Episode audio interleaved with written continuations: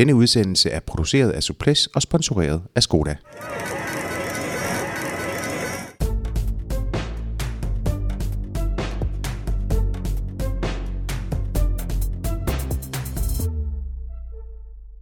Danske VM-medaljer i herrenes linjeløb er en sjælden størrelse. Faktisk er det kun fire danskere, der har formået at komme på podiet, når de professionelle ryttere skulle afgøre kampen om top 3.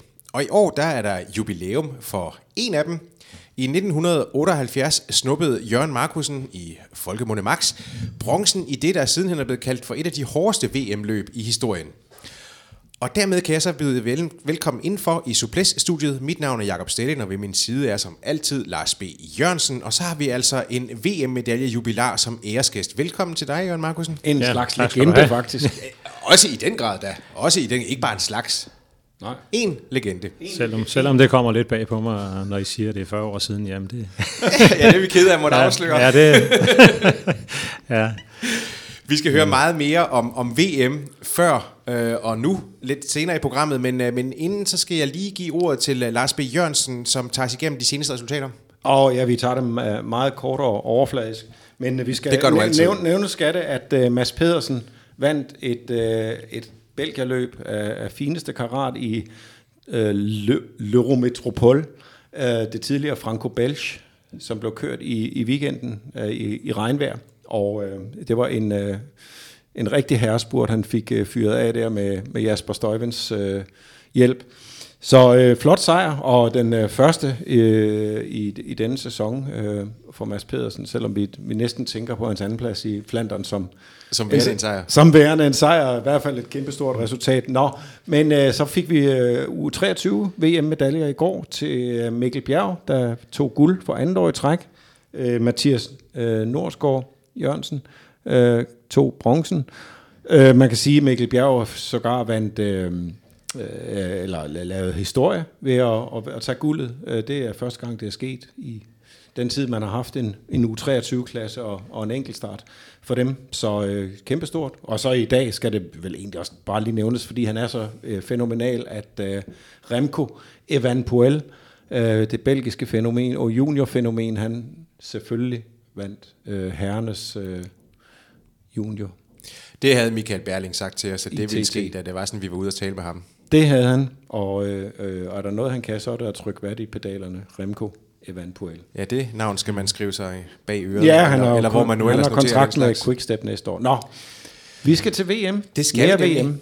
Øh, men først så vil jeg bare lige sige, at den her udsendelse, den, øh, den er, og det er jo ikke overraskende for den, for den trofaste lytter, sponsoreret af, af Skoda. Øh, bilen til alt det, der virkelig er vigtigt. Vi regner med at nå op på et sted, ja, noget der nærmer sig 70 udsendelser og runde i hvert fald 300.000 afspilninger i løbet af 2018. Og det er blevet gjort muligt af netop øh, Skoda. Det takker vi ydmygt for. Vi håber, du vil gøre det samme.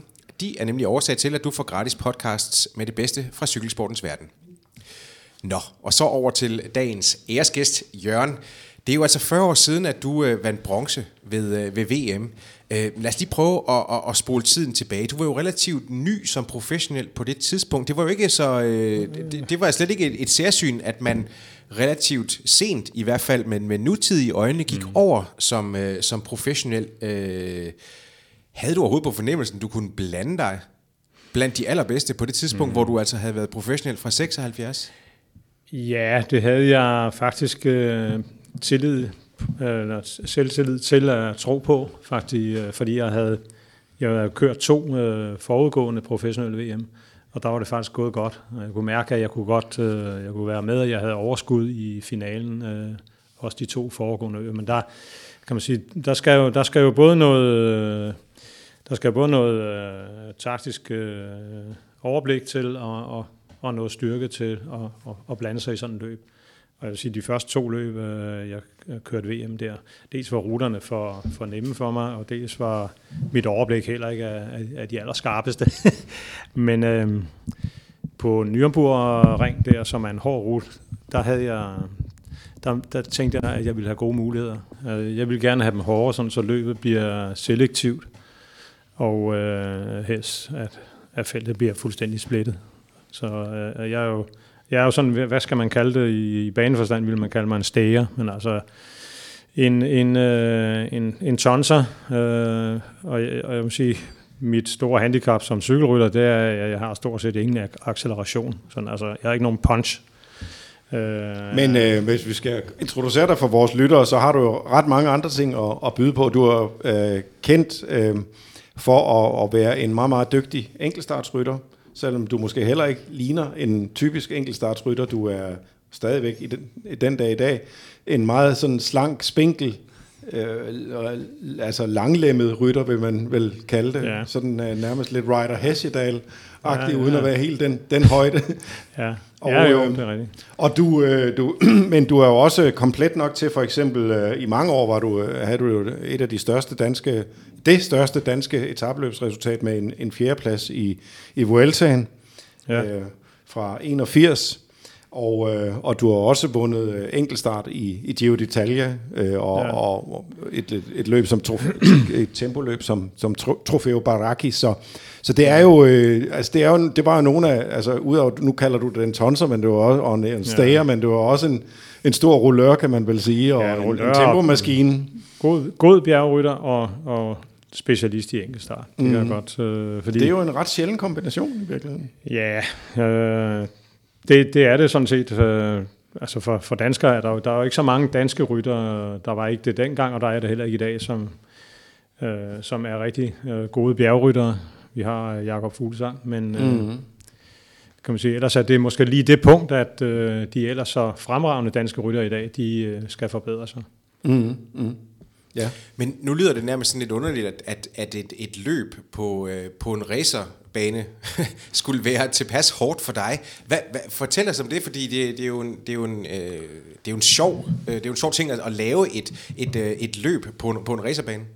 Ja, øh, der har jo været afholdt nogle, øh, nogle forskellige VM'er øh, på forskellige racerbaner, og et af dem, øh, et af racerbanerne har været Solter, øh, som jo er nærmest pandekageflad. Og, ja, det var i 2001. Øh, I 2001 øh, med, med Mario Cipollini. Nej, to, undskyld. To, så. ja, ja, det er undskyld. rigtigt. 2002, øh, og, og det må sige, der, der kunne det italienske landshold jo bare lægge alt til rette for Mario, og, og så det gjorde de, og alt gik som planlagt, og han vandt spurten. Men, øh, men altså, det er noget helt andet at køre på, øh, på Nürburgring, som er øh, rigtig, rigtig hård, altså meget kuperet med øh, både øh, små stejle stigninger og, og en, en, en lang udmavende stigning på cirka 4 km også. Ja, det, øh, man kan sige, at Nürburgring er i det hele taget, det er jo en af, hvis man ikke lige øh, er, er til racerløb og sådan noget, så er det jo en af de største øh, racerbaner i, i verden, hvis ikke den, den største. Og, øh, og den, øh, den kringler sig øh, øh, vidt igennem, øh, igennem landskabet, og den, øh, den øh, går også ind i det, man kalder øh, Eiffelbjergene, der ligger omkring, øh, omkring Køln. Og øh, øh, nu har jeg ikke det eksakte antal højdemeter for, for det VM i, i 78, men, men øh, på listen over, over de 10 hårdeste VM'er, der, der er kørt nogensinde, der, der figurerer Nürburgring faktisk fra 1966 øh, da Rudi Altik øh, blev verdensmester, og, og der var der i alt 5.800 højdemeter. Øh, til sammenligning så har det, det forestående VM øh, for herrene, i, øh, øh, det, som skal, nu skal køres på søndag, det har 4.800 højdemeter, så det, det, det klemmer sig lige ind på, på top 10 over, over de hårdeste. Men, men, øh, men man kan sige, øh, øh VM i, 19, i 1978, hvor, hvor Jørgen Markusen så øh, tager bronzen, øh, der var, der var 111 mand til start og 31 fuldførende ryttere, så, så det vidner om øh, en, øh, en, en, en sværhedsgrad. Der, der var også regn øh, et stykke af vejen, men, øh, men, men det var et, øh, et, øh, et udskillingsløb af de store. Ja. Og det var ellers øh, ikke småfolk, der var til start. Nej, det, det er rigtigt, at det begyndte at regne sådan cirka midtvejs, og øh, da det begyndte at regne, havde, øh, så faldt temperaturen, som ellers havde været rimelig god så faldt den jo drastisk, og, og så blev det isende koldt, og, og øh, så vi sad jo og, og, og led der også med kulden. Udover, I jeres øh, uldtrøjer? I vores dejlige uldtrøjer og uldbukser. ja, det er rigtigt. Og øh, jamen, så, så blev det ren udskilning, og, og øh, det passede mig sådan set godt, og, at, at feltet bare gradvist blev mindre og mindre, og folk blev mere og mere trætte.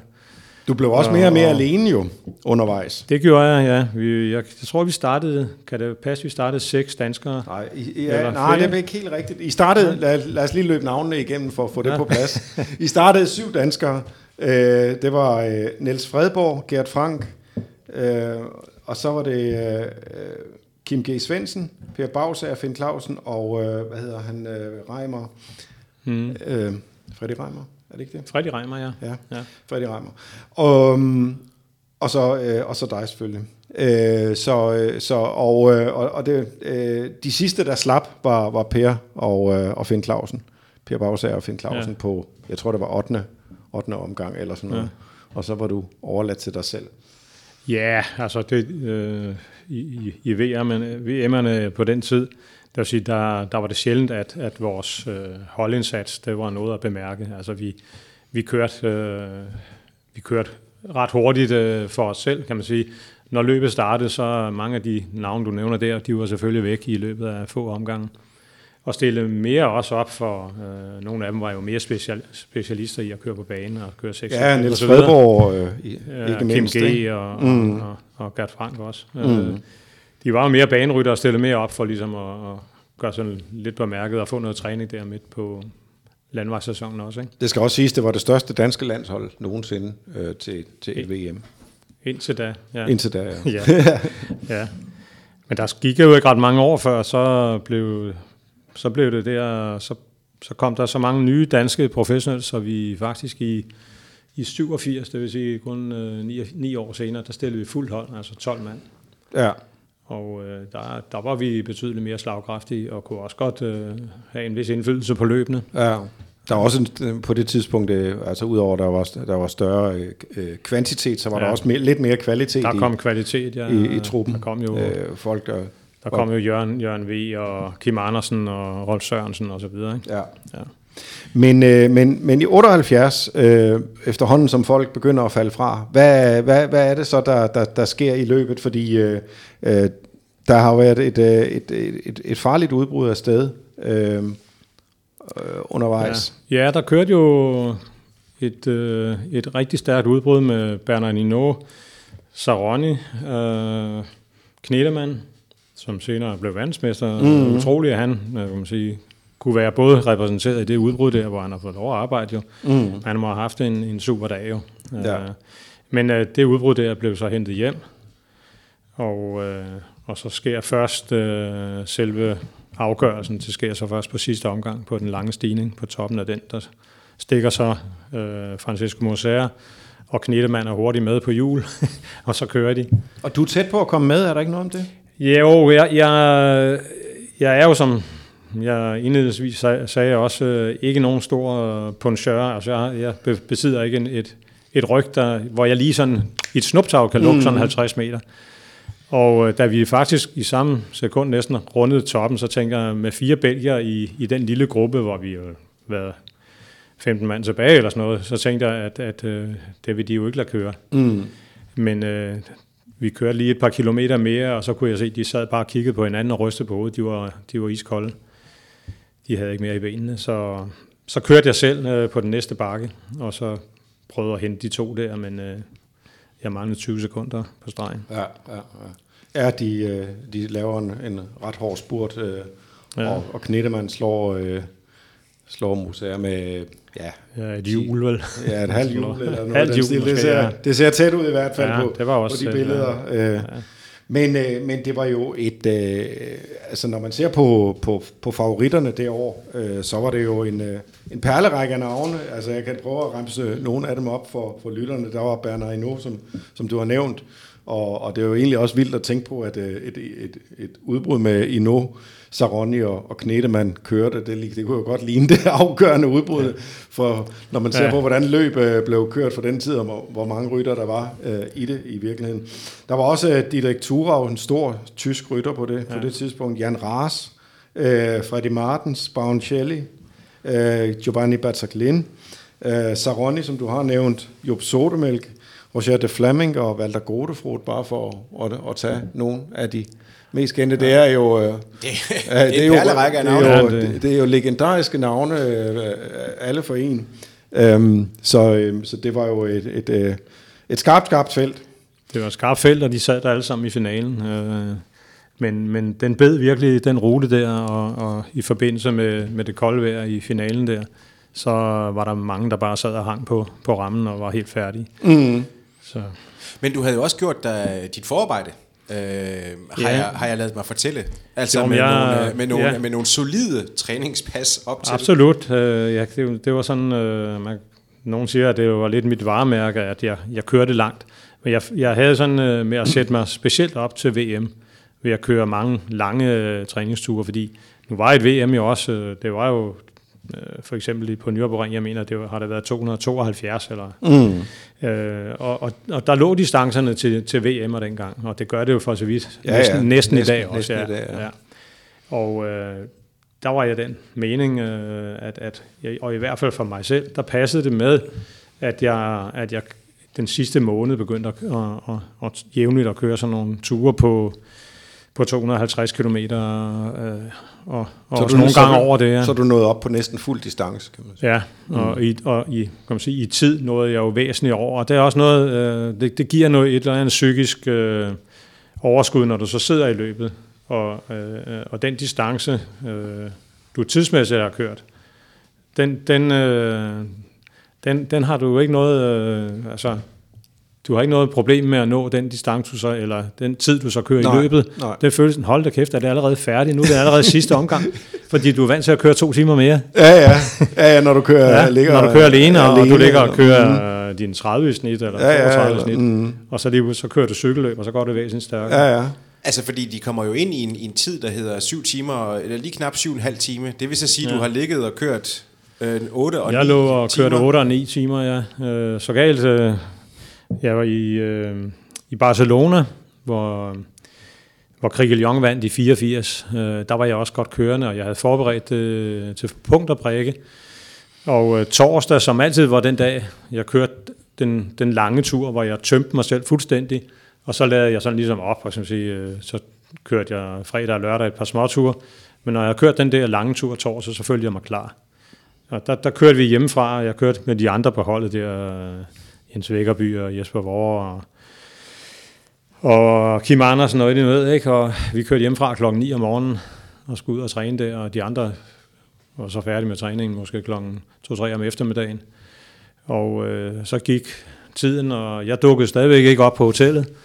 Og da det var ved at blive mørkt der i skumringen, øh, så var de begyndt at blive urolige, og, og klokken var syv om aftenen. Og øh, jeg var stadigvæk ikke dukket op. Og øh, der, der fik jeg så kørt øh, 320 km eller sådan noget den dag der. og øh, jeg følte mig øh, frisk og let, da jeg kom, kom i mål, eller man komme i mål, kan man sige. Ja, ja. Kom tilbage til hotellet. Ja. Jeg følte virkelig, at, at, det Der var en træning. op. Ja, det var, øh, og så styrtede jeg selvfølgelig ud af løbet i, Mm. Mm. Øh, jeg manglede en 4-5 omgange der, der lagde Impe sig ned lige foran mig på, på nedkørslen der. Mm. Mm. med 80 i timen, så, så var der ikke mere VM den Nej. dag.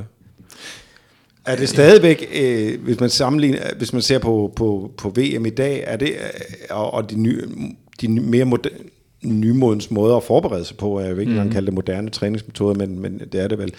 Øh, Er det, så, er det så også måden at gøre det på, at prøve at, at komme ud og køre sådan noget, der ligner fuld distance, eller i hvert fald øh, arbejde med i, i det område der? Altså, jeg, jeg tror, at øh, nu, nu havde jeg det godt med at gøre det på, på min måde der, og jeg, jeg ved, jeg var ikke den eneste, men der var der også mange rytter, der gjorde det anderledes. Øh, jeg har jo kendt mange professionelle rytter på den tid, som aldrig trænede mere end 5 timer, og, som, og som kørte skide godt. Øh, Ja. ja. udtrykket, øh, som kørte, det som kørte stærkt. Men, men, Ja. der, er ikke, der er ikke begrænsninger på udtrykket i den her Nej, nej, det, det, det smider vi, det Ja. smider vi jævnligt med. Men øh, ja, Rosierte Fleming var jo kendt for nogle øh, vanvid, vanvids øh, træningsseancer, mm. ikke? Ja. Øh, over, over flere, flere gange om dagen, nogle gange. Ja, øh, men der var, der var også nogen, der sværede til, til øh, hårdt og kort, og, og hvor, hvor kort så måske kun var 5 timer, altså Mm. 170 km, eller hvad de så kørte. Ikke? Altså det er fordi, det har, havde, havde de fundet ud af, at, at virkede bedst på dem. Ikke? Mm. Mm. Og det er også noget med, det er ens psyke har noget med det at gøre. Ikke? Altså hvis du mentalt har det dårligt med at sidde øh, så længe på cyklen, og du begynder at kede dig, og, så tror jeg ikke, øh, så er det heller ikke det rigtige for dig at gøre. Nej. Hvad betød det egentlig for, hvad betød resultatet for dig sådan øh, i, øh, altså hvad betød VM-bronzen for dig sådan, sådan rent karrieremæssigt? Øh, Personligt er der ja, været altså jeg var jo i det år, hvor jeg i 78, der var jeg kommet på et belgisk hold, og øh, og det var ikke fordi, at, at, at Belgien er et dårligt løb og, at være cykelrytter i, det er det ikke, men, men øh, jeg, kunne sku, jeg, jeg kom fra Italien øh, og øh, havde kørt de, de første år af min professionelle karriere dernede, og befandt mig godt dernede, og, og jeg vil sige, jeg ville gerne tilbage.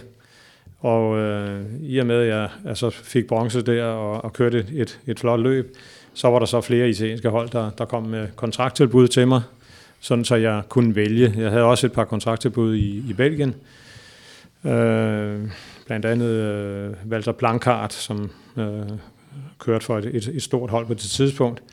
Han, øh, ham havde jeg kørt et løb med tidligere på sæsonen, øh, øh, Valonien rundt, øh, som dengang var et enedagsløb, meget kuperet osv. Og, og øh, på et tidspunkt, der kørte jeg afsted i det der cykelløb, og han kom med på jul. Men øh, der, der, der tog jeg så, så, mange, og, så mange og gode føringer, kan man sige, hjemme Så jeg tænkte, ham, ham må jeg have, ham der. Så han troppede op på mit hotel med hans sportsdirektør og sådan noget, og prøvede at besnakke mig til at skulle ja. køre i Belgien et år mere. Ja. Men uh, det gjorde jeg så ikke. Nej, okay. Ja. Jeg, jeg tænker på, øh, fordi nu, nu siger du selv, at du sad i, øh, du, du var på et, på et belgisk hold, og, og du sidder i en finale med belgier. Øh, var der nogen af dem, der var holdkammerater? Og hvor meget, har det, hvor meget havde det at sige på det tidspunkt? Altså øh, nationale interesser versus øh, arbejdsgiverinteresser? Eller arbejdstagerinteresser? I nogle få tilfælde tror jeg, det har haft en indflydelse på resultatet i et VM, men, men det er de færreste gange. Altså selv holdkammerater, som kører hele, hele året og, og hjælper hinanden, når først de sidder i nationaltrigonen, og i øvrigt lige samme morgen eller aften før har været til et, et øh, taktikmøde, hvor, hvor deres landstræner har sagt, at nu gør vi sådan og sådan, så skal man også øh, passe lidt på med ikke at gøre det, fordi hvis du, øh, hvis du så sidder og hjælper en holdkammerat på tværs af, af landsholdets interesser, så er det ikke sikkert, at du kommer med til næste år. Det gør man ikke som italiener eller, eller belgier, tror jeg. Men, men det, ellers, øh, når man læser en, altså, øh, nogle af, af, af altså, rapporterne fra dengang, så, så, så gik der i hvert fald rygter om, det er måske også den rænkefulde italienske presse, der har forsøgt at, at piske en stemning op, men, men at, øh, at, at Moser indgik en pagt med belgierne og, og, og, øh, og, så, og så for også at forhindre Saroni i at komme til fadet og, og, og så videre, så videre, så videre. Uh, altså der var jo en, en, en, for det første var der en enorm rivalisering mellem, øh, mellem mm, de to store, ja. tidens store italienske, to store italienske navne. Det var der afgjort, ja. Øh, og de var ikke ligefrem perlevenner heller. Altså, nej, det, det er vist meget nej. diplomatisk udtryk. det, det, var de ikke, og, og jeg kan godt, altså man sige, jeg, nu har jeg jo, jeg har en, en, en god hukommelse for alle de der VM-løb, hvor jeg selv var med, kan man sige. Øh, og kan huske også alle de der Sidinger blev landstræner, alle de VM, jeg optrådte i der. Det står ret klart i min erindring, og, og det eneste tilfælde er, er en, en konflikt mellem øh, Saroni og Moser, kan man sige, hvor man virkelig kunne se det, det tror jeg var i, øh, i Prag, da uh, Freddy Mertens så blev verdensmester for anden gang. Og øh, hvor Saroni jo på papiret burde have vundet det løb. Han var den klart den hurtigste på stregen, øh, men bliver så besejret af, af, af både Freddy Martens, og jeg mener også, jeg tror, så han også, at Hino kom forbi ham. Mm, mm. Fordi uh, han, hans lead-out-mand, som det jo hedder så smukt i dag, mm. uh, det var en eller anden urensagelig grund uh, Baron Kelly, og ikke Francesco Moser. Okay. Altså, uh, hvis Moser, og der tror jeg, hvis han havde kørt uh, med hjertet den dag, altså for at hjælpe mm. Saroni, så kunne han have kørt ham så godt frem, så altså, han kunne have kørt en spurt med et lead-out, hvor, hvor han slår ud, øh, som man skal måske 100 meter før, hvor Baum Kelly, han visste jo allerede 250 meter før, og så, og, og så sidder Saroni i vinden med Mertens og, og, og øh, mm. på hjul, mm. og dør simpelthen øh, i front der. Så, så, så hvad skal man sige, synes du det er lidt af en myte det der med, at, at VM er det der store øh, sådan... Øh, Det bliver overdrevet. Så Okay. Jeg vil ikke sige, at det er en myte, som ikke har noget hold i virkeligheden nogensinde, men det er en myte, at det har så stor indflydelse. Det, ja. det er rigtig, rigtig sjældent, man ser, mm. at, at det får en afgørende indflydelse. Mm. Altså man kan jo sige, øh, jeg tror det er, at der, øh, øh, jeg kan ikke huske, hvem det er, der bliver verdensmester der, måske er det... Øh, men der, der, der, der er nogle år efter, hvor, hvor en, øh, der, der kommer beskyldninger om, at, øh, at løbet er blevet købt, og, øh, og det er jo svært at, at handle om, øh, om at købe et VM, når man sidder øh, på rammen i, i en finale, og, og et, et VM i, i virkeligheden også er, er så mange penge værd, som, som, det, jo, som det jo var, og som det jo er. Øh, altså hvis man sidder med, med chance for at vinde et VM i dag, så skal man godt nok øh, sætte prisen højt. Øh, ja. Hvis man skal, hvis, Ja, man skal, altså. hvis man skal slippe, altså jeg mener, vinder man VM, ja. øh, så er man sikret øh, en million euro året efter, øh, måske endda mere i, med, med bonus oveni. Ja, ja, absolut. Altså, øh. der, siger, der sætter du, du skyder den der lavt, vil jeg sige. Mm. Altså, mm. Hvis, hvis du går ned i dag og vinder på ruten ned i Innsbruck, øh, altså så nu på søndag, så vil jeg sige, det vil give dig en kontrakt på, på det dobbelte af det, du siger der. Ja, men det kan jo sagtens være, i hvert fald hvis du ser over et par år eller sådan Ja, noget. Ikke? ja, helt klart. ja. Altså, du skal virkelig op i... Altså, og, og, og hvem sidder lige og, kan, kan, og vil handle med, med så mange penge? Og, og, øh, Ja. og de navne, som sidder tilbage i sådan en finale, er jo også ryttere, som i forvejen tjener en masse penge. Det skal man også lige tænke mm. på. Det er jo ikke fattige, ludfattige ryttere. De sidder der jo ikke jo, fordi de, de, der sidder kun de bedste tilbage. Mm. De tjener i forvejen øh, mange millioner om året. Mm. Så det er svært at handle sig til den. Det vil Ja, sige. ja. Dengang, at du så fik din, øh, din tredje plads, og du siger så, at du har, det, det, giver, det giver så dig muligheden for at komme til, øh, til Italien. Øh, hvad, jeg ved ikke, om du, om, det, om du erindrer det i dag, men hvad lå, hvad lå kontrakternes størrelse på dengang, tilbage i slutningen af 70'erne i cykelsporten? Jamen, latterlige små beløb. Latterligt, altså...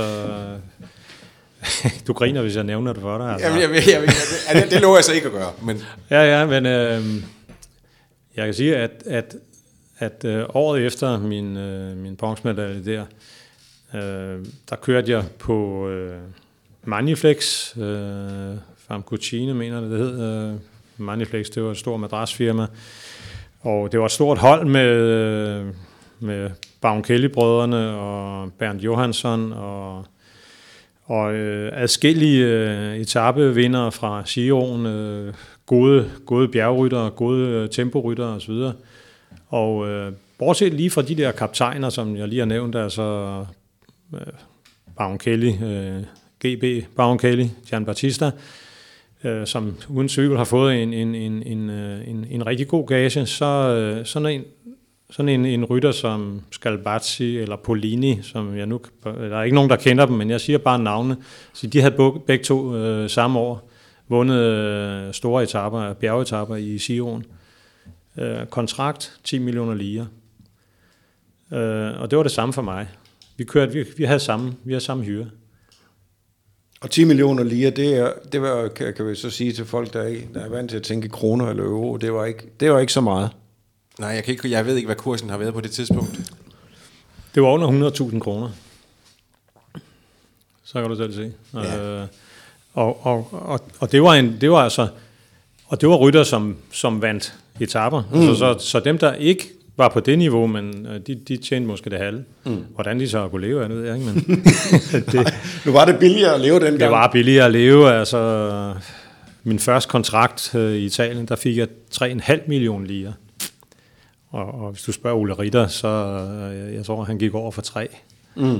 Nogle år før godt nok, ikke? Men, men for de der 3,5 millioner lire, øh, som, som var et latterligt kronebeløb, altså som mm. du kunne være herhjemme, hvis jeg tog med herhjem, og så skulle have, have bolig og, og levestandard herhjemme, så jeg hverken kunne leve eller dø. Altså, jeg kunne, kunne have levet to måneder af det. Vel. Mm. Og dernede kunne jeg gå hen og købe en Mercedes. Så der var en kæmpe forskel på, på prisniveauet øh, på, mm. på alting dengang. Mm. Nu senere er de jo kommet godt med, italienerne. Ja, ja, ja. ja, ja. Nå ja, men, men det er jo bare meget sjovt at høre om, og jeg tænker også på, hvad, altså, øh, den fornemmelse, man, man, når, man, når der er sådan, man beskæftiger sig med cykelsport i dag, og, og, og, og de forhold, der nu engang øh, gør sig gældende, øh, når, øh, når rytterne de, de flyver rundt omkring, og øh, mm. man kommer kørende i, i, i store busser og så videre, så videre, mm. så har det jo været en helt anden størrelse dengang. Og ja. det var jo ikke fordi, at opmærksomheden ikke var der. Øh, der var jo masser af, ja. af interesse, og, ja. øh, og, og medier beskæftigede sig indgående med det. Øh, og jeg tænker også, at du er kommet hjem som en, øh, som en nationalheld tilbage i 1978, fordi der var jo var gået... Jo, der var der... Der, var gået, der var gået ja. lang tid fra, øh, fra Mortensen havde vundet tilbage i 70, ja. så får man en, en VM-medalje. Du må have været en stor mand i Danmark. Pænt, øh, pænt meget på styr ud af det, ja. Men, men, øh, men jeg tror, altså pengene der, som jo så først kom øh, sidst i 80'erne, start mm. 90'erne, de kom jo via, via den store fjernsynsdækning og de store øh, kontrakter der, royalty-kontrakter, som arrangørerne kunne tegne og så videre. Og øh, at, at den der massive øh, tv-dækning begyndte lige pludselig at få, få rigtig meget betydning for firmaerne. Altså sådan, så de store, øh, rigtig rige multinationale firmaer, de gik ind i, i cykelsporten. Og så begyndte der selvfølgelig at, at blive kamp om, om rytterne, og det vil sige, at lønningerne blev presset i vejret. Ja. Så, man kan sige, øh, at øh, man, man kan sige at fra, at det var madrasfirmaer, der, der, der måske sponsorerede et cykelhold, så kunne det være en bilkoncern som, øh, som Renault for eksempel. Det kunne være en, øh, en øh, sådan en finansmogul som Bernard Tapie og hans La Viclaire firma. Mm. Øh, det kunne være et stort amerikansk læskedrikfirma som Gatorade øh, eller, eller 7-Eleven. Ikke? Ja. Så, så der, på den måde begyndte der at, at komme andre interessenter i, øh, i spil. Ja. Jamen det, det du nævner med, med de amerikanske øh, firmaer, det, det, det tror jeg, det var vendepunktet. Altså da, da Greg LeMond, han blev, øh, han blev købt øh, til, øh, var det var det La Vie Claire? Det mm-hmm. Ja, det var det. Da det startede, ikke? Med, øh, med, sammen med Bernard Hinault på det ja. tidspunkt, øh, der var det ligesom, at der begyndte skruen rigtig at tage fart. Og øh, så var det ligesom i 90'erne, det ville ingen ende tage, ikke? Og så, mm. så har det været selvfølgelig lidt op og ned, men, men i, de kører jo fra øh, astronomiske lønner, i, ikke i forhold til andre sportsgrene, men i forhold til cykelsporten 20 år tidligere. Ikke? Ja, bestemt. bestemt. Hvis det er sådan, at du, øh, øh, du, du var lige lidt inde på det, at det gav dig den her kontrakt, men hvis det er sådan, at du ser tilbage på det sådan i dag, hvad, hvilken betydning har den bronzemedalje så haft for dig, sådan også på et øh, personligt plan? Jamen, det er jo altid en, øh, det er jo altid en stor tilfredsstillelse at, at opnå et resultat, som, som du måske har drømt om.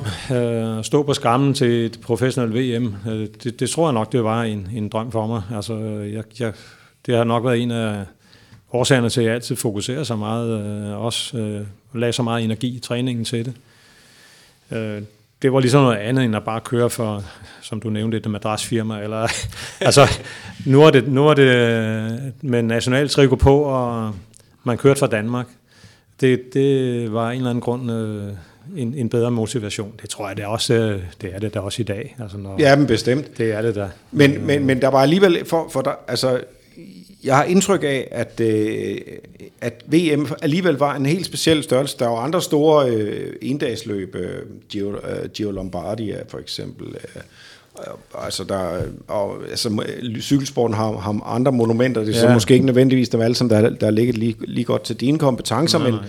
men VM er alligevel øh, en, en, en helligdom for dig. Det var, for dig. Ja, altså, nu siger du det, og det, det er måske det rigtige udtryk, du har fundet der, en helligdom. ja, altså det, det det var et løb, hvor jeg var parat til at, at give mere af mig selv og, og investere mere.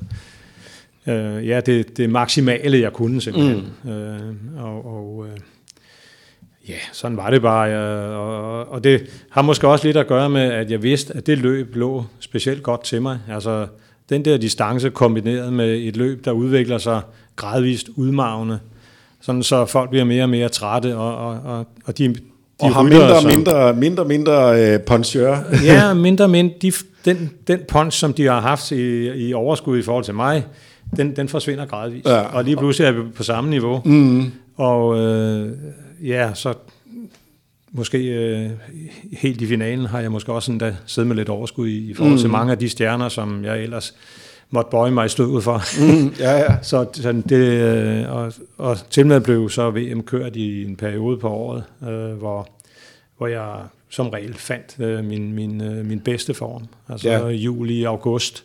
Det blev dengang kørt en måned før, øh, det gør i dag. Lige præcis.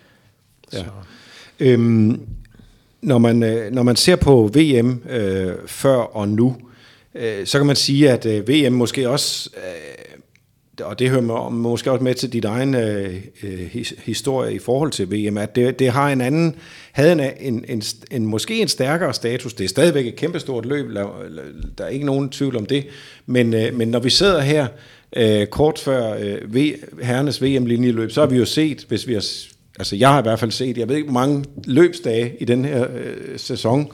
Mm. Dengang var det jo, øh, var det jo netop en, en, en særlig begivenhed, fordi man havde ikke set, siddet og set tre Grand Tours, øh, fire monumenter, øh, øh, og øh, seks, øh, seks enuges øh, World Tour etabeløb, mm. og, og hvad man ellers kan sidde og bruge sin tid Nej, det er på. ikke? Der var ikke den der Øh. massive tv-dækning dengang. Heller ikke, at- altså Tour de France blev jo vist, også i Danmark, men, men nogle gange så viste de jo Tour de France øh, sådan en, en, en bjergetap, så, mm. så, så kom der et uddrag på en halv time.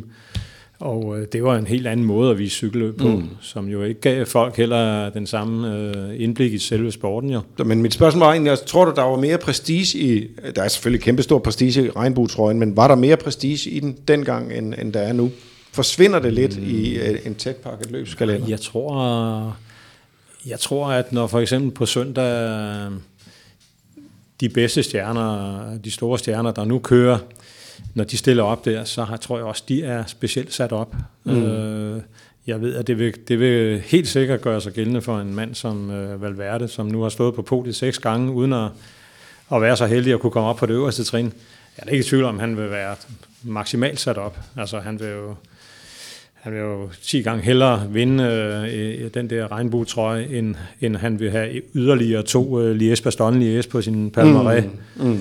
Mm. Øh, det vil være noget helt specielt for ham. Ja. Og sådan, det vil det også være for... Du kan også se øh, Sagan, hvor, hvor stor prestige han har fået på at vinde tre gange der. Det er rigtigt. Det får du jo ikke ved at vinde tre gange øh, Liège Bastogne Liège for eksempel. Nej, nej det, men det er sandt. Øh, og, og, og Sagans, øh, øh, ja, at se Sagan øh, i tre fulde sæsoner køre i, i VM-trøjen har jo været... Øh, ja, det, det, det jo bliver jo en enestående ting. Det er nok den eneste gang, vi kommer til at, at opleve det. Ja, det, Øh, medmindre vi bliver 276 år i snit. Ja, det, det, det bliver vanskeligt, og det, det er sådan en, man kan sige, Sagan er jo en formidabel rytter, og, og, jeg, jeg elsker Sagan som ryttertype, altså den der, hans øh, fandenivoldskhed og hans øh, uforudsigelighed. Øhm, men man, man må også sige, når han er blevet verdensmester tre gange øh, i træk, så har han haft det, øh, det eneste held, kan man sige, han har haft, for ellers er det hans egen fortjeneste. Men han har haft det held, han har ikke kørt på en, en rute, som den, de skal køre i på søndag. Nej. Han har kørt på tre lette ruter. Mm. Øhm, og øh, det er nok øh, altså en lette ruter i den forstand, at, at det har ikke været noget problem for ham rutemæssigt. Altså, Der har ikke været, der har ikke været stigninger, som har gjort det forbudt for, Nej, for Sagan. øh, og det, det er der sådan også folk, der siger, jamen bare vent, han er der også på søndag. Det tror jeg ikke på. Nej, det vender vi tilbage til, men jeg skal lige høre også, øh, når vi taler om, øh, om din måde at, gribe et VM-løb på, øh, an på, som jo er, det har jo også, VM-løb har jo sådan en lidt en særlig anatomi, fordi det, det bliver kørt på de her rundstrækninger, vi, vi har talt om. Mm. Men, men jeg har hørt, at du også var manden, der simpelthen nærmest opfandt begrebet at fire. Ja, altså i hvert fald i, øh, hvis man kan sige, på, på i den danske, i den danske rytterstab, der, der, der talte man om det. Øh, og ikke mindst Rolf Sørensen, han øh, kopierede den og kørte også på den måde. Ja, det gjorde øh, han i, Øh, han blev kendt for i- det i Duitama Ja, i, i. Colombia. Det gjorde han, fordi at der var også en rute, som sådan set var forbudt for Rolf Sørensen. Mm. Det var for hård, faktisk. Ja. Men, men øh, fordi han er så, var så dygtig en rytter og med så meget øh, koldblodighed, så lavede han også det med at, at, at køre sig frem, angribe stigningen fremme, og så fire, bare 10, 20 pladser, 30 pladser måske i starten, hvor feltet er langt, og, og, og senere hen øh, øh, mindre end det. Men hele tiden altså lige lad dem, lad dem da bare angribe, lad dem da bare lige øh, rykke fra, øh, tage 50 meter, og så bare glide ned i feltet. Men Det, og så jævner det sig, kan man sige. Og Det lyder jo meget enkelt, øh, og, øh, og jeg, tror, ma- mange af os, der har prøvet at køre øh, øh, bjerge, hvor, hvor vi er bange for, hvad, hvad de stærke kan, kan finde på at gøre ved os, mm. vil egentlig gerne angribe stigningen, sådan så, så man kan kontrollere det lidt forfra. Men der er jo også en, der er også en risiko forbundet med det. Man bruger noget mere energi på at Ja. køre tidligt ind på stigningen. Det er ja. Klart, hvis man kommer sidst ind på stigningen, så er, så er risikoen for at blive øh, øh, sat øh, enorm. Men, men man bruger også noget energi på at komme først ind, for så at kunne sidde og fire. Ikke? Ja, ja, altså kører du sidst ind, kan du ikke fire noget jo. Nej. Så skal du tværtimod lukke de huller, øh, som de andre Ja, laver, når de bliver ja. sat. Og det, det, et VM bliver jo kørt, øh, som også øh, sagde på et tidligere tidspunkt, det bliver kørt øh, gradvist hårdt, og, og man siger, folk bliver trætte, og, og, og nogle er jo allerede i det røde felt efter en tredjedel af løbet, og, og, og begynder, der begynder der at blive folk, der bliver sat. Og det vil sige, når, når du kører på den måde, som, som jeg øh, ligesom gjorde mig til specialist i, så, så skulle jeg jo også lukke mange huller jo. Altså, mm. lige pludselig så blev der sat 10 mand i en klynge der, og så var der et hul på 50 meter, der skulle lukkes op af. Men, men øh, jeg, jeg, jeg gjorde det, fordi også jeg var, jeg var fri for øh, den der positionskampen. Øh, når du går ind på den, du kan altid køre dig frem, så du ligger nummer 20, men det kan godt være svært at få de sidste 20 positioner med, uden at du skal bruge albuerne og, og, og en del mental energi på det. Mm. Så, øhm, så det, var, det var både for at, at, at spare øh, benene for det der det ryg, som de kunne finde på at lave, altså, og, og, i mine øjne nytteløst, øh, mm. som det var i et VM tit. Øh, ja, der skal jeg måske lige tilføje, at, at da jeg kørte, der, der blev øh, VM'erne blev kørt meget forudsigeligt. Øh, nemlig fordi der lå en, en, en hersker af, af, af surblå ryttere og kontrollerede hele pivetøjet. De italienske. Øh, de italienske ryttere, som dengang havde en, en, en dybde, altså de, de var så kollektivt stærke, så de kunne styre sådan et løb. Og det gjorde de sådan set i, i, i hele den periode, hvor jeg var cykelrytter der. Mm. Der var det dem, der svingede takstokken og, og bestemte, hvad der skulle ske. Mm. Og, øh, og det vil sige, at du kunne jo kunne sige, sådan noget som udbryder for eksempel. Jeg vidste jo godt, hvem de satsede på i Italien. Jeg Mm. kørte jo selv ned i Italien, og jeg vidste da godt, hvem de, de, de ville lade køre. Men, men som ikke skulle køre. Øh, fordi hvis der kører otte mand, og du har en italiener med, så kan de da godt prøve at, at, at bluffe og sige, at vi har jo en mand med. Men, men man vidste jo godt, at hvis der sad øh, nogle, nogle sådan halvfarlige rytter der, så ville de køre deres egen mand ind. Ja, det, hvis, det, hvis de ikke havde fået den rigtige mand med, Ja, så, det skulle de de nok, så skulle de nok lukke. Og, og deres rigtige mand, det var altså en, der, der ikke rørte på sig, de, de, før der manglede to-tre omgange mm. af løbet. Mm. Så, så det var meget forudsigeligt. Og øh, derfor behøver jeg ikke sådan tænke på det rent taktiske. Jeg kunne bare sidde i feltet indtil jeg kunne se, øh, at, at nu er det ved at være tid. Ikke? Mm. Og de lavede jo også det, som, og det synes jeg nogle gange, man savner i dag, altså, at du har så stærkt et hold, så de kan gå frem og sige, øh, nu er det altså tid, hvor vi, vi sidder her, 80 mand, det er for mange. Og så, når, når de så gjorde det der, når der manglede, når vi har kørt 180-200 km, så satte sig frem og kørt halvanden omgang for fuldt For skrald. få Altså, udskilling. så kørte de simpelthen så stærkt, så, så sad man måske 25-30 mand tilbage. så var det til at. Så resten, de var bare sat. Så mm. de, de, kunne virkelig, de kunne virkelig føre igennem de gutter der. Ja, ja. Så, Ja, og det siger du, det, det, øh, det, det kan man savne i dag. Det, det ser vi jo indimellem øh, i øh, både i etabeløb og, og til dels også i, i nogle af de store klassikere, hvor der er for eksempel Liège Bastogne Liège, hvor der, der sidder 120 mand på, på ja. La Redoute, ja. Så dybt inde i løbet. Ikke? jo. Øh, og det er som om, at der, der dels er en større øh, homogenitet i feltet måske, mm. og, og så er der måske heller ikke de der kræfter øh, helt på toppen, som, som, kan, som kan sørge for at, at massakrere. Øh, Nej, jeg tror, at det, det skal nok være en kombination af begge dele. At der er, øh, der er en, en, en større øh, bredde i feltet i dag. Det er ingen tvivl om det.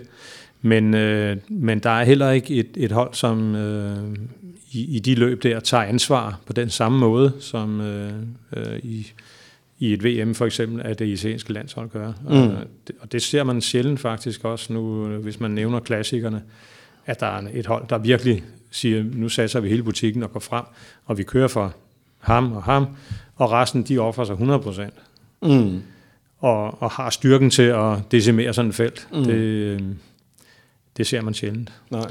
Hvis det er sådan, man kigger på det VM, der så venter her på, på søndag, ja. øh, der er det jo en, øh, det er jo, det er jo en, en, en, en hård og en, og en krævende rute, øh, ja. der, der, der venter rytterne.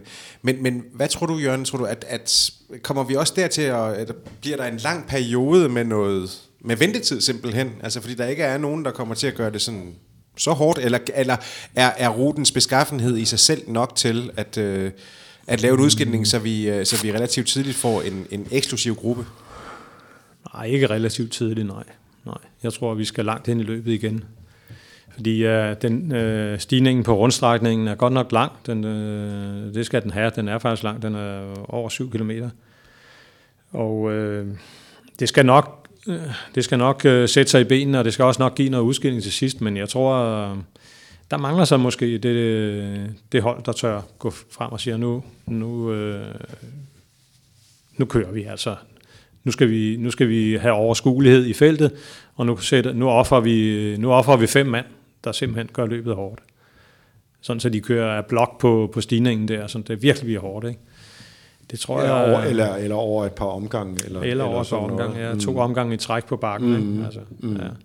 Lad os prøve at, at, at gå, øh, gå ruten lidt igennem. Den er jo ja. lidt speciel. Øh, vi, vi har, øh, det, er jo, det er jo ikke kun øh, omgangen, vi skal køre. Der er... Øh, jeg tror, der er 48 relativt flade kilometer i, i landskabet omkring Innsbruck, før vi kommer ind på, på Ja, så er der faktisk en lille, en lille knold, så det, der er, vi skal jo helt frem mod 80 km, før at vi kommer ind på selve rundstrækningen. Ja. Øh, og den, den, den er jo 260 øh, og så er der så er der seks omgange, hvor man skal op over den her Eagles stigning, og så en mm-hmm. sidste længere rundstrækning, hvor man jo så har den her øh, berømmede øh, og frygtede stigning her, som jo... Grammatboden. Grammatboden, lige præcis, som er knap 3 km, men som jo stiger øh, på det værste sted 28 procent. Og som efterfølges af en, en virkelig teknisk krævende... Uha, den ser, mm. det, det, er med, det er med meget, meget øh, krævende 180 graders sving, og til flere af dem, og så, mm. og så et, par, et par flade kilometer ind mod mål i, i Innsbruck. Men, mm. Men hvad er det så, altså kan man, kan, kan man sammenfattende sige noget, bortset fra at der var andre måder at køre på dengang, kan man sammenfattende sige noget, hvad det er, der, der gør et øh, VM's øh, DNA, altså hvad har DM, VM for et DNA øh, i, i måden at, at, at angribe det på og at køre det på, øh, som, som løb betragtet? Ja, nu, øh, nu, nu har der så den ændring med, at man kører fra fra et andet sted og kører næsten 100 km inden du er inde på rundstrækningen. Det er selvfølgelig en ændring i sig selv, fordi at, at øh, hvis du starter på en, sige, den rundstrækning, de så skal køre, hvis du startede mm. ved den, så vil det jo gå hen og blive en, en, en, en virkelig barsk affære. Ikke? Men nu får du øh, i hvert fald øh, 4-5 omgange mindre på rundstrækningen jo.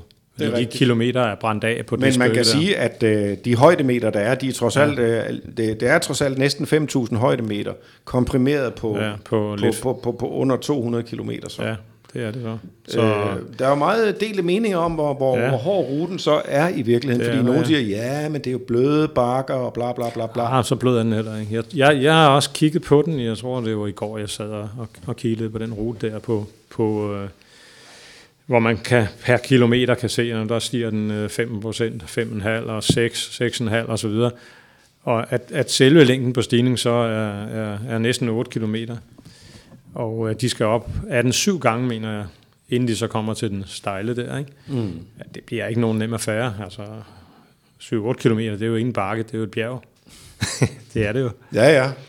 Men, det er jo, øh. men, men, men når, når, når snakken går på de sociale medier, er der stadigvæk, øh, der er også stadigvæk nogen, der mener, at øh, Van Avermaet sidder der, eller Sagan har en chance, eller det, at Australien ja. skulle have udtaget Michael Matthews og den slags ting. Det er der så absolut enig, enig i, at Australien skulle. Jeg, kan, jeg slet ikke, jeg fatter ikke, hvad der sker der. Altså, Nej, okay. Michael Matthews er jo ikke nogen ringeklatter. Han kan godt køre sådan en løb. Mm. Altså, jeg, men Sagan kan ikke alligevel.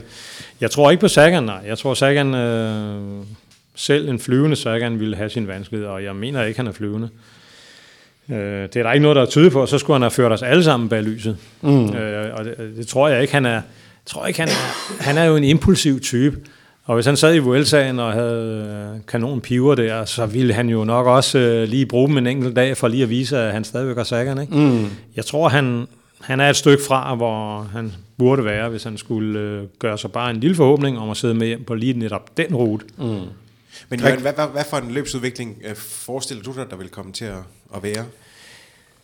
Jeg tror, der vil, jeg tror, der vil blive kørt øh, virkelig øh, en, en offensiv fra et af de øh, fra et af de gode hold. Øh, jeg kan nævne det hollandske hold med øh, med deres forskellige rigtig gode ryttere, men hvor hvor jeg ikke kan se en vinder i, i blandt dem.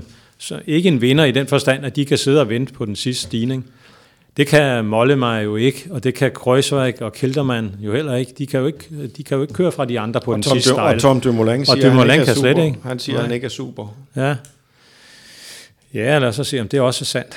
Ja. Men nej, det, det, det er jo sådan et hold, som skal de have noget med hjem fra VM, så skal de jo angribe, når der mangler ja, i hvert fald tre omgange. Mm. Så skal de ud og, og, og opfinde et eller andet. Fordi der sidder jo øh, eksplosive typer som Alaphilippe og Valverde og Pinot, kan man vel også sige, tager med i den. Øh, mm. han, ham sætter de jo heller ikke til sidst. Men altså typer som øh, specielt Valverde og Alaphilippe, øh, Roglic. Øh, Hvad med brødrene Yates? Brødrene Yates, ja. Øh, jeg har sådan lidt, lidt ondt ved at tage med. Jeg synes, de er sådan lidt, øh, lidt for spinkle og lidt for... Jeg ved sgu ikke. Jeg, jeg er lidt der, i syg med dem. Der er ikke 265 km i dem, eller hvad tænker du? Jo, det skal der som nok være, men jeg ved ikke, altså det er noget andet at køre et tabeløb. Øh, Simon Yates, som jo er, er fremtiden i, i, i Grand Tour, jeg, jeg, jeg ved ikke, altså simpelthen. Jeg må også sige, det kan da godt være. Det kan da godt være, at han er der. Det kan også være, at, at, øh, at, at de der eksplosive typer, de, de, de trods alt kører fra ham, når, når det bare er øh, to, to og en halv kilometer, mm. den sidste stejle mm. der. Ikke? Jamen, øh, ja. Jeg tror ikke, Yates går ud på den der forholdsvis overkommelige, stejlighedsmæssigt overkommelige øh, 7 km stigning på runderne. Den tror jeg ikke, han går ud og laver noget på. Han vil også nok sidde og sige, at hvis jeg har gode ben, så kan jeg også gå med men øh, hvis det er Ali Philippe og Valverde, han går med, ja, så, så vil han jo nok uværligt blive slået i spurten af, af, af dem. Ikke? Hvad med dine italienske venner? Øh, I mine italienske venner, der har jo der har jo Nibali sådan lidt problemer også med at finde øh, superformen. Uh, han er jo også en type, som man aldrig helt kan afskrive, og, og uh, det er da muligt, at han har passet sig rigtig meget på sig selv i Vueltaen, og bare haft øh, fokus på VM. De seneste dage har han jo faktisk været ude og sige, at, øh, at han faktisk er frasiger sig ja. kaptajnværdigheden ja, ja. til fordel for Gianni Moscon. Det er meget Moscon, un, un, unibalisk. Ja, det er det, altså, og jeg tænker, er det ærligt ment, eller... jeg ved sgu ikke, om han... Altså, så fraskriver han sig presset også, jo, ikke? Jo, jo. Øh, men men øh, han har selvfølgelig også... Altså, hvis, hvis vi nu tager øh, tingene for pålydende, så er det jo, øh, Moscon, han har jo fløjet afsted her de sidste ja, øh, par uger, det har han. og vundet afskillige cykelløb på, mm. en, øh, på en meget markant måde. Mm. Øh, så hvis jeg skal sætte et hold, øh, og det skal jeg jo i min lille konkurrence sammen med, med Per og de andre, så, øh, så er det, sidder Moscon der jo også, det kan jeg da godt, det kan jeg da godt nævne. Altså, det, det, det vil han gøre, fordi øh, ham tror jeg på, øh, hvis man skal have en icener på holdet, så skal det være ham. Mm. Ja, og Aru, han er jo meldt forfald også. Ja, det, det, altså, det italienske hold, som der bestemt er udmærket på papiret, ser ud til at, at, at, at skulle køre for, for Nibali eller, eller, eller Gianni Moscon. Øh, kontroversielle Gianni Moscon, kan man vel godt tilføje. Øh, så er der jo kolumbianerne, en, øh, en, en størrelse, som, som man også må regne med i løbet. Ja. Ja. Jamen, de er netop også en størrelse, altså de, de, jeg kan heller ikke forestille mig andet, end at de, øh, ligesom jeg nævnte, at hollænderne vil gå ud lidt tidligere, end de, de vil ikke bare sidde og vente. Og det kan kolumbianerne heller ikke have noget formål med at gøre. Altså det, så eksklusive er de ikke, og så dygtige er de ikke på stregen, hvis det endnu kommer til det. Så de skal også ud og opfinde øh, et, en lille gruppe, og så øh, håbe på, at, at det er en gruppe, hvor hverken eller Philippe eller, eller Valverde øh, sidder. Øh, jeg bliver ved at snakke om Valverde, fordi jeg kan ikke andet. Jamen, jeg skulle til at spørge, lige til at spørge øh, opfølgende, om, om, om er det så sikkert, at Valverde han, øh, er kørende, og han ikke Nej, har slidt silken af? det er det desværre ikke. Altså, det, øh, så jeg siger det sådan lidt med, at det er mere med hjertet, jeg siger Valverde, fordi jeg, jeg, jeg, jeg, jeg ser jo allerhelst, han går hen og bliver verdensmester, fordi jeg, jeg har været fan af ham nu. De sidste. Der er Per sagde, I har sådan en... Øh... Ja, men han, fordi han er jo... en Valverde fetish der. Han, han har jo det, øh, at, at hvis du skal se øh, på, på øh, de sidste 10 år, hvem der, der kører stærkt, sådan over en kamp hele året, og i alle slags cykelløb, så er der ikke nogen, der, der når ham til sokholderne. Jo. Det er der jo ikke. Han, kan, han, øh, han vinder klassikere, han går på podiet i Grand Tour, har også vundet øh, en Grand Tour, og er altid til stede i første gruppe, øh, hele året rundt, uanset øh, hvilket cykelløb faktisk. Der er vel kun et, øh, ja, der, du kan lige nævne øh, Paris-Roubaix, som man ikke stiller op i, og så Flanderen rundt, som, som han debuterer men i Men de belgiske brostensløb, han stiller op i, øh, bliver, falder han jo ikke igennem. Jeg læste en statistik øh, her for nylig, hvor han i de sidste to og et halvt år ikke er endt uden for top 50 i noget løb, han har stillet ja. op i. Ja, og, og, og øh, hvis, hvis du piller 5% af løbende fra, og siger, det, det, det er så der, hvor han bare, så er, han, så er det næsten top 10, jo. Mm. Altså, han er i alle cykelløb. Ja. Han sidder der bare altid, det... og er formidabel rytter. Hvis det er sådan, at uh, hjertet siger Valverde, hvad siger hjernen så? Ja, det, det er jo samme, det samme som at spørge mig om, øh, hvem er topfavoritten i det løb her? Ja, det, ja, det kunne jeg selvfølgelig Topfavoritten, det må være i mine øjne, eller Philippe, fordi han har den der, han er eksplosiv, han er en meget, meget skrab nedkører, og, og, og hvis, hvis han får 75 meter på toppen af den sidste stejle stigning der, så ser de ham sgu ikke igen. Øhm, og det, med den øh, det, det, det eksplosion, han kan præstere på sådan en, en, en rampe der, så er det ikke noget usandsynligt scenarie, at, at han netop slår de der 7500 meter, og så er han væk.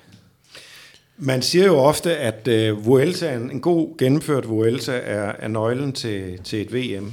Så, sådan har det i hvert fald været sådan i, i nyere tid, efter at mm. Vueltaen blev, blev flyttet til, til ja. uh, august måned, og VM blev skubbet ud i, i oktober. Hvad, hvad, synes, hvad tror du? Fordi nu er Alaphilippe har jo netop ikke kørt Vueltaen. Nej.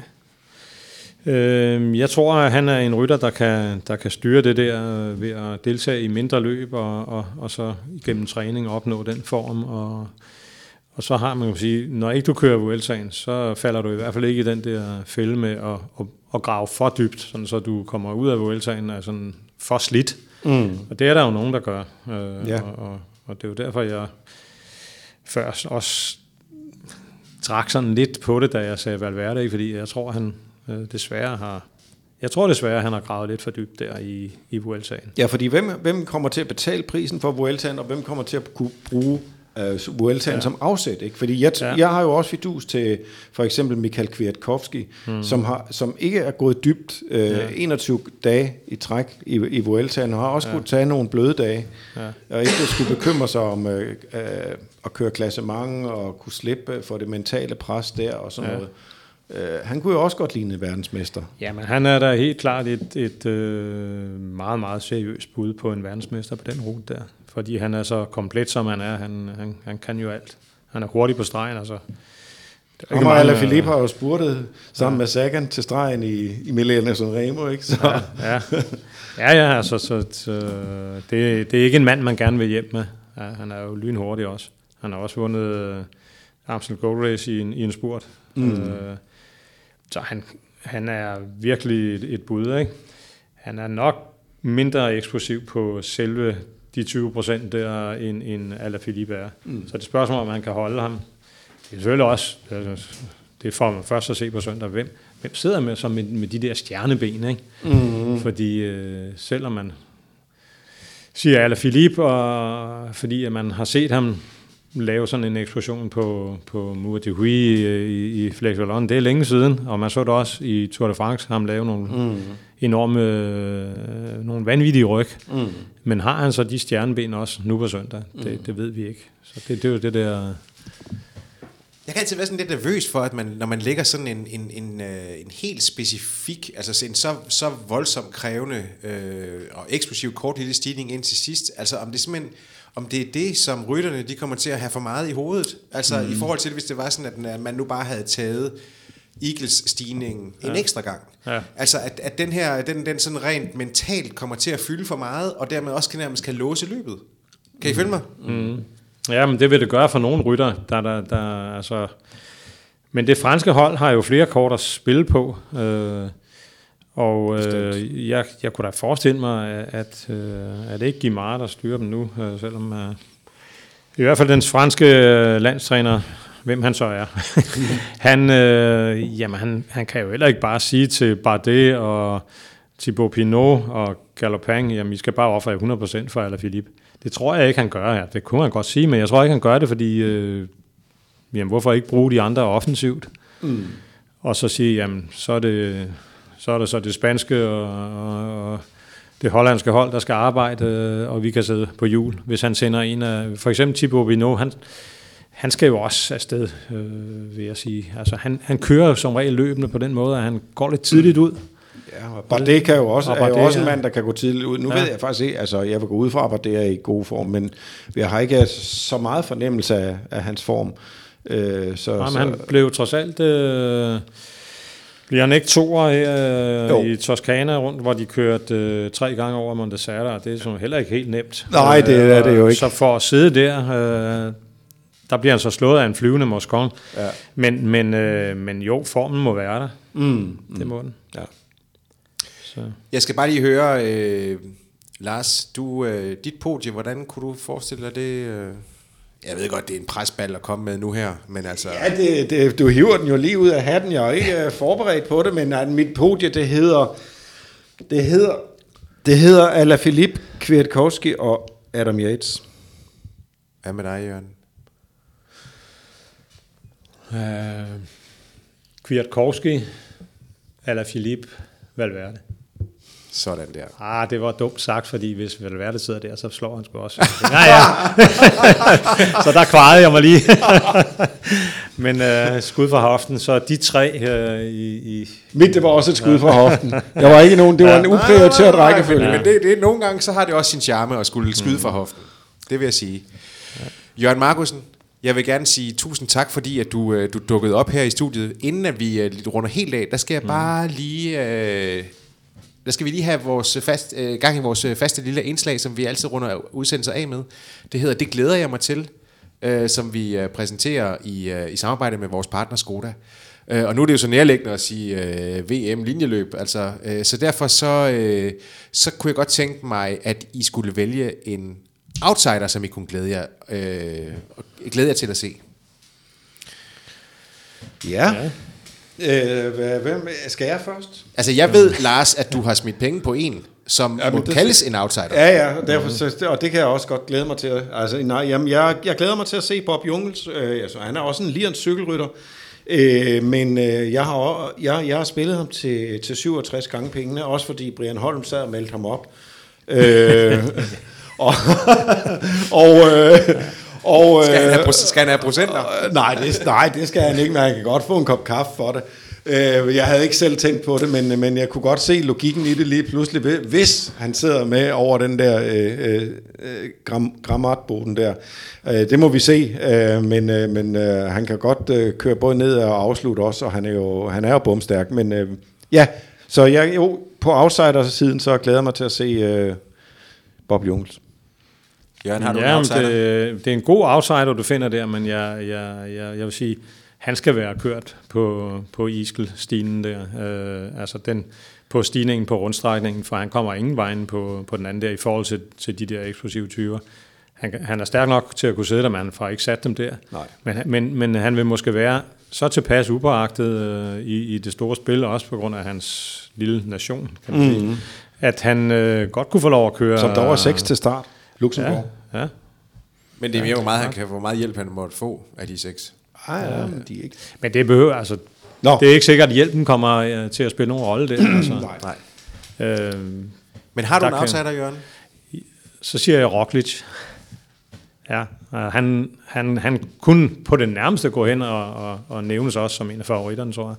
Men øh, i hvert fald som outsider, der skal han der med. Det er i hvert fald på søndag, at det hele det bliver, bliver afgjort øh, omkring Innsbruck, og man kan følge løbet på såvel Eurosport som på, øh, på TV2.